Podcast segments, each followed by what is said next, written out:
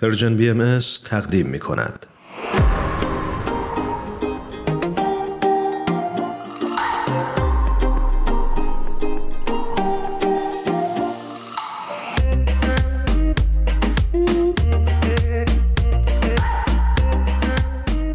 دکتر پروانه اندوچه عزیز رو روی خط داریم. بسیار خوشحالیم از اینکه دعوت ما رو پذیرفتین. پروانه جون به برنامه خودتون خوش اومدید. ممنونم. با درود و سلام هم به شما و به شنوندگان برنامهتون. منم خیلی خوشحالم که در خدمت شما هستم. پروانه عزیز من هم ممنونم که با ما همراه شدی با شنونده های Persian BMS می‌دونم که حتما میشناسنت. کلی با برنامه آشنا هستن. کلی با برنامه زنده‌ای که با هم اجرا کردیم. برنامه خودت سلام سلامتی.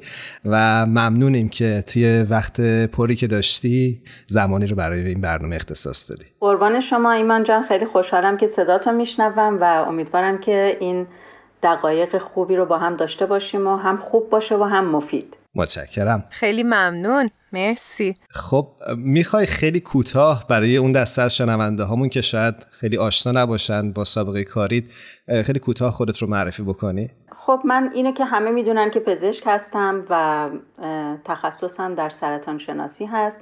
ولی به دلیل اینکه علاقه مندی به طب طبیعی داشتم خیلی انواع و اقسام طب طبیعی رم یاد گرفتم و یک دوره ای هست که در امریکا دیدیم به اسم functional medicine یا بهش میگن integrative medicine اینا هم معنیش اینه که ما طرزی که کار می‌کنیم اینو میگم ما به خاطر اینکه من در یک کلینیک خصوصی در اسلو کار می‌کنم. و پزشکانی اونجا هستن که شبیه من فکر می‌کنن و اونا مثل من کار می‌کنن. ما سعی می‌کنیم که وقتی بیمار پیش ما میاد به طور کامل اون بیمار رو ببینیم و طرزی که معالجش می‌کنیم بر اساس آزمایشات خیلی زیاد و طرزی که معالجه می‌کنیم هم خیلی همه جانبه و سعی می‌کنیم lifestyle یعنی طرز زندگی سبک زندگی رو کمک کنیم به بیمار که تغییر بده. و همینطور خب اگر دارویی نیاز داشته باشه اگر ویتامین و یا عناصری لازم داشته باشه حتما اونا رو هم جایگزین می‌کنیم. و یه چیز خیلی مهمتر هم اینه که به مسائل عاطفی بیمار هم گوش میدیم و سعی می‌کنیم که تا اونجایی که میشه به اون هم کمک کنیم و یا اینکه لاقل اونم در نظر بگیریم. چقدر عالی؟ چقدر خوب. به خاطر اینکه خیلی وقتا ماها میریم دکتر و همجور فقط به مسائل فیزیکی ما دقت می‌کنن و چقدر این مسائلی که شما فرمودین مهمه. خدا کنه که بیشتر از این پزشکا داشته باشیم و بیشتر بتونن تحصیل بکنن و همین روند فکری رو داشته باشن. واقعا منم همین امیدو دارم که اونایی که الان دارن پزشک میشن لاقل اونا یه کمی طرز فکرشون بازتر باشه نسبت به یعنی یه دید بهتر یا یه دید جامعه تری نسبت به انسان داشته باشن وقتی که به عنوان یه بیمار بهشون مراجعه می‌کنن. کاملا. درست. پروانه عزیز همونطور که می‌دونین موج دوم کرونا اومده. و خیلی مردم شاید مستربتر شدن از قبل که این موج دوم چی هستش.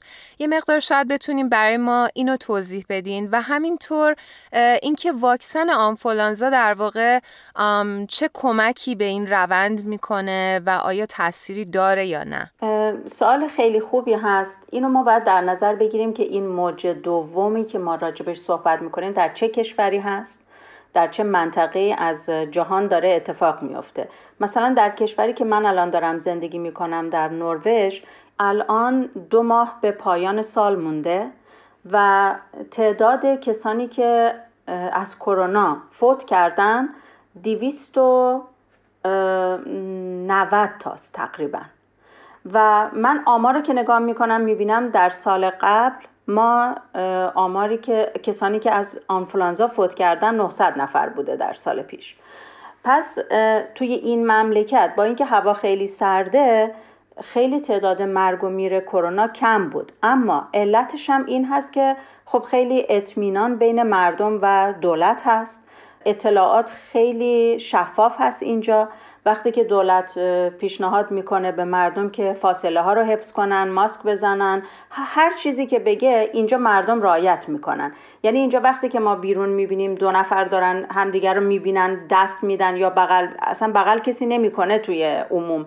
ولی اگر دست هم حتی به هم میدن برای همه خیلی عجیبه که چطوره که اینا رعایت نمی‌کنن. اینه که اینجا ما نمی‌تونیم به اون صورت از این موج دوم صحبت کنیم به خاطر اینکه همه خیلی رعایت می‌کنن حقیقتا. ولی خب در جاهای دیگه دنیا که به اون صورت رعایت نمیشه مثلا چون ما یه سری اطلاعات می‌تونیم از ایران داشته باشیم به خاطر اینکه تقریبا همه ملت ایران الان روی اینستاگرام هستن و خب آدم عکس‌ها رو می‌بینه. نکته جالبی رو گفتی. دقیقا دیگه همه رو می‌تونیم.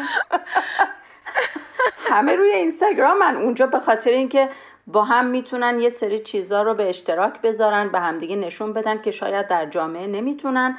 و خب اونجا آدم می‌بینه که مهمونیا و سفرها همه چی برقراره. آره متاسفانه. آره و خیلی برای ما که این طرف دنیا داریم زندگی می‌کنیم خیلی عجیبه. بله. که هیچ نوع رایتی نمی‌کنن. و خب اونجا طبیعیه که این ویروس یا موج دوم موج سوم هر چند تا موجی که اونجا اتفاق بیفته باعث تعجب نیست راستش. و خب این یه ویروسه. این یه ویروسه. وقتی که از یه بدن به بدن دیگه میره خیلی وقتا این موتاسیون انجام میشه و این ویروس می‌تونه اصلا علائم دیگه ای داشته باشه. برای همین الان مثلا توی کشوری مثل ایران یا حتی بعضی کشورهای دیگه میگن علائم ویروس کرونا خیلی تغییر کرده. خب اینم باز به نظر من چیز عجیبی نیست حقیقتش. اما قسمت دوم سوالی که کردی در مورد واکسن آنفلانزا بود. درسته؟ درسته. خب این من یه سری آمار به شما در سال 2018 2019 در ایالات متحده امریکا میدم که اون موقع در اون سال تعداد کیس های یعنی موارد آنفلانزا 35 ممیز 5 میلیون بود. بعد از این تعداد 490 ممیز 600 هزار اینا در بیمارستان ها مجبور شدن که بستری بشن و 34 ممیز 200 هزار مواردی داشتن که از اینفلوئنزا فوت کردن. چه آمار عجیبی. خیلی. بله یعنی زیاده خیلی زیاده. و بعد از اینکه این واکسن رو به مردم پیشنهاد کردن و مردم این واکسن رو زدن دیدن که آمار به کل تغییر کرد و تعداد کسانی که آنفلانزا گرفتن شد چهار ممیز چهار میلیون. عدد اول 35 میلیون بود.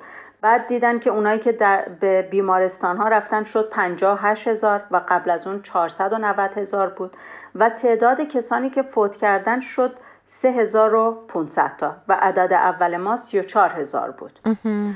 پس یه تغییری در خود اینفلوئنزا دیدن یعنی دیدن که وقتی که واکسن اینفلوئنزا استفاده شد طبیعتا تعداد مرگ و میر خیلی کمتر شد. و الان چرا دارن پیشنهاد می‌کنن که مردم واکسن آنفلانزا رو بزنن؟ برای اینکه می‌خوان بیمارستان ها پر از بیماران که دچار آنفلانزا هستن نشن. یعنی اون کسانی که در خط اول هستن در ردیف اول معالجه هستن. اینا مشغول بیماران آنفلانزا نشن. بتونن به بیمارانی که کرونا دارن برسن. یه علتش اینه. درسته. اصلا ببخشید پروانش خیلی خنده داره که اصلا همه دیگه سرماخوردگی و آنفلانزا رو اصلا یادشون رفته. دقیقا دقیقا. ولی آمارات خیلی سنگینه. آره. بله. آمارا خیلی سنگینه. البته ناگفته نمونه که آدمای جوون و سالم از آنفلانزا نمیمیرن. یا آدم جوون و سالم از ویروس کرونا هم خیلی خیلی کم بود که, که براش اتفاق بیفته بمیره. معمولا اشخاصی که سالمند هستن بیماری هایی دارن. خب صد درصد اونا در معرض مرگ و میر هستن. حالا من می‌خواستم یه مطالعه دیگه هم در این مورد با شما در میون بذارم که در انگلیس یه مطالعه انجام دادن تحقیقی انجام دادن. اومدن توی یه مدرسه 115 تا از بچه ها رو بهشون واکسن آنفلانزا زدن و اینا رو حدود 272 روز دنبال کردن که ببینن نتیجه اینجا چی میشه. خب نتیجهش خیلی جالب بود. به خاطر اینکه این بچه ها هم آنفلانزا نگرفتن منتها تعداد بیماری های سرماخوردگی و یا تنفسی که غیر آنفلانزا بود چهار و نیم برابر در این بچه ها زیاد شد. چه عجیب. و این ویروس ها چه ویروس هایی بودن؟ یکیش اسمش از رینو ویروس بله. یعنی چند تا ویروسی که خیلی مشخصا این بچه ها گرفتن. رینو ویروس یه ویروس همون معمولی سرماخوردگیه. یکی دیگهش کوکساکی ویروس بود. کوکساکی ویروس اونه که وقتی بچه ها دهناشون پر از مثل حالت نه که تبخال. برفک؟ نه تو دهنشون خیلی جوش می‌زنه. یعنی له میشه زبون. آه. که بچه ها معمولا تب دارن و نمی‌تونن غذا بخورن. اگه بچه کوچیک باشه که نمی‌تونه بمکه این شیر رو اگرم که بچه های بزرگ باشن اصلا نمی‌تونن غذا بخورن. یکی این بود یکی دیگهش که خیلی مشخصه و جالب بود کرونا ویروس 229 ای بود. یعنی یک گونه از کرونا؟ کرونا ویروس خب حالا ما باید ببینیم که ویروس آنفلانزا رو بچه ها نگرفتن ولی چهار و نیم برابر بیشتر از حد معمول مریض شدن و انواع اقسام ویروس های سرماخوردگی رو گرفتن. البته میگم اینا سه تا مشخصش رو اونجا عنوان کرده بودن در این تحقیق.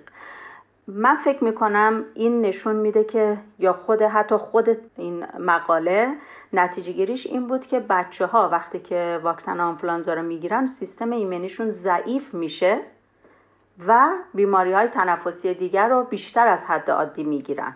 یعنی بیشتر در معرض آسیب قرار می‌گیرن. آره آره. حالا من نمی‌دونم کجای این موضوع نشون میده که اگر مثلا بچه ها واکسن آنفلانزا رو بزنن کووید 19 رو نمی‌گیرن. حقیقتا اینو دیگه باید خود پدر مادرها تصمیم بگیرن که می‌خوان به بچه ها چون بچه که نمی‌تونه خودش تصمیم بگیره دیگه تو این موضوع پدر مادرها والدین باید تصمیم بگیرن.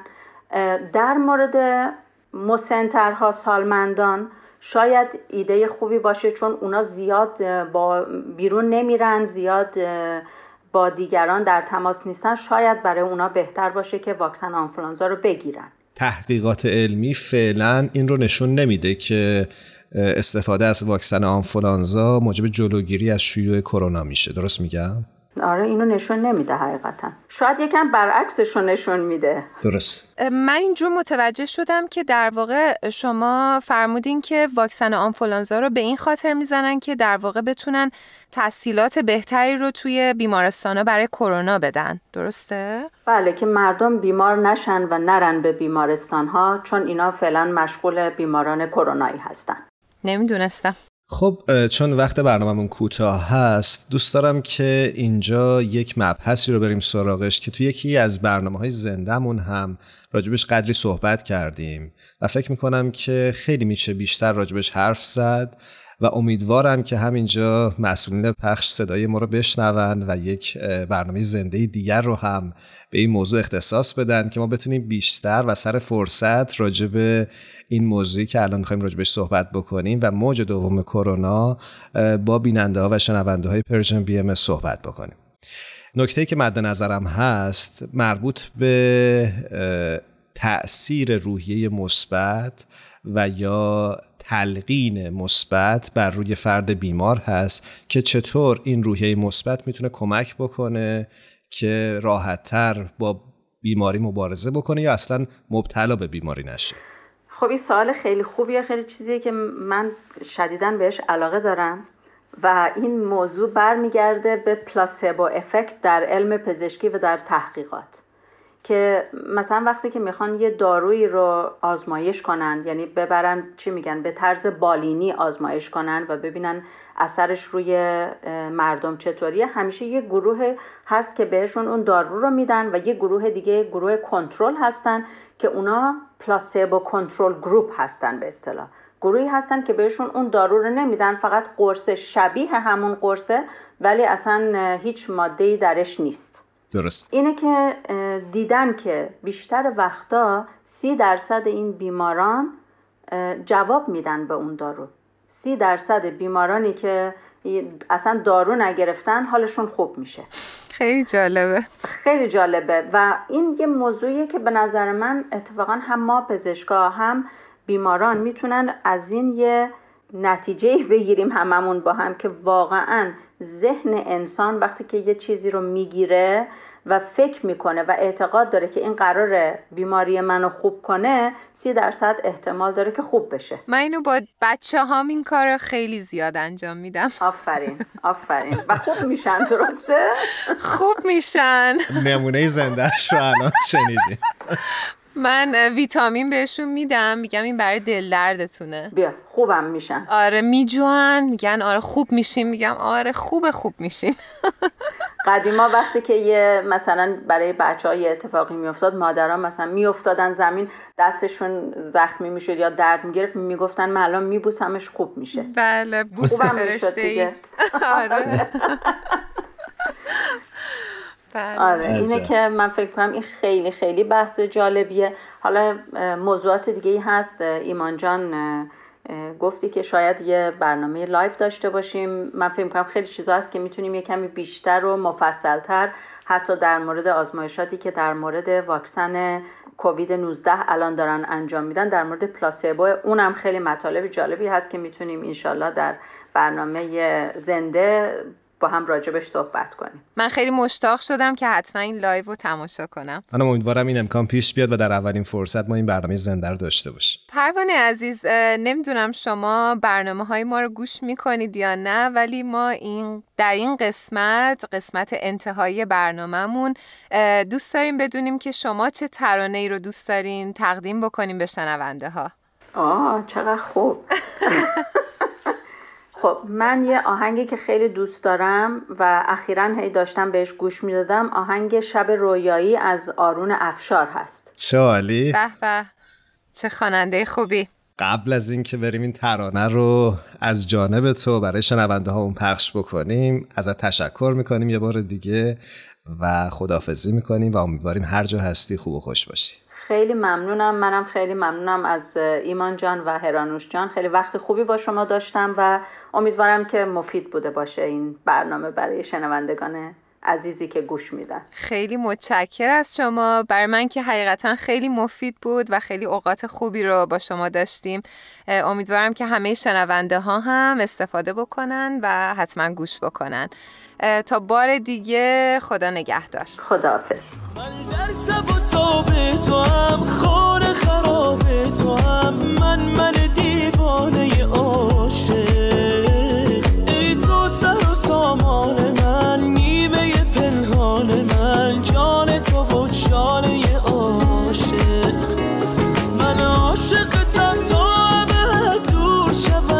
چشم بد از تو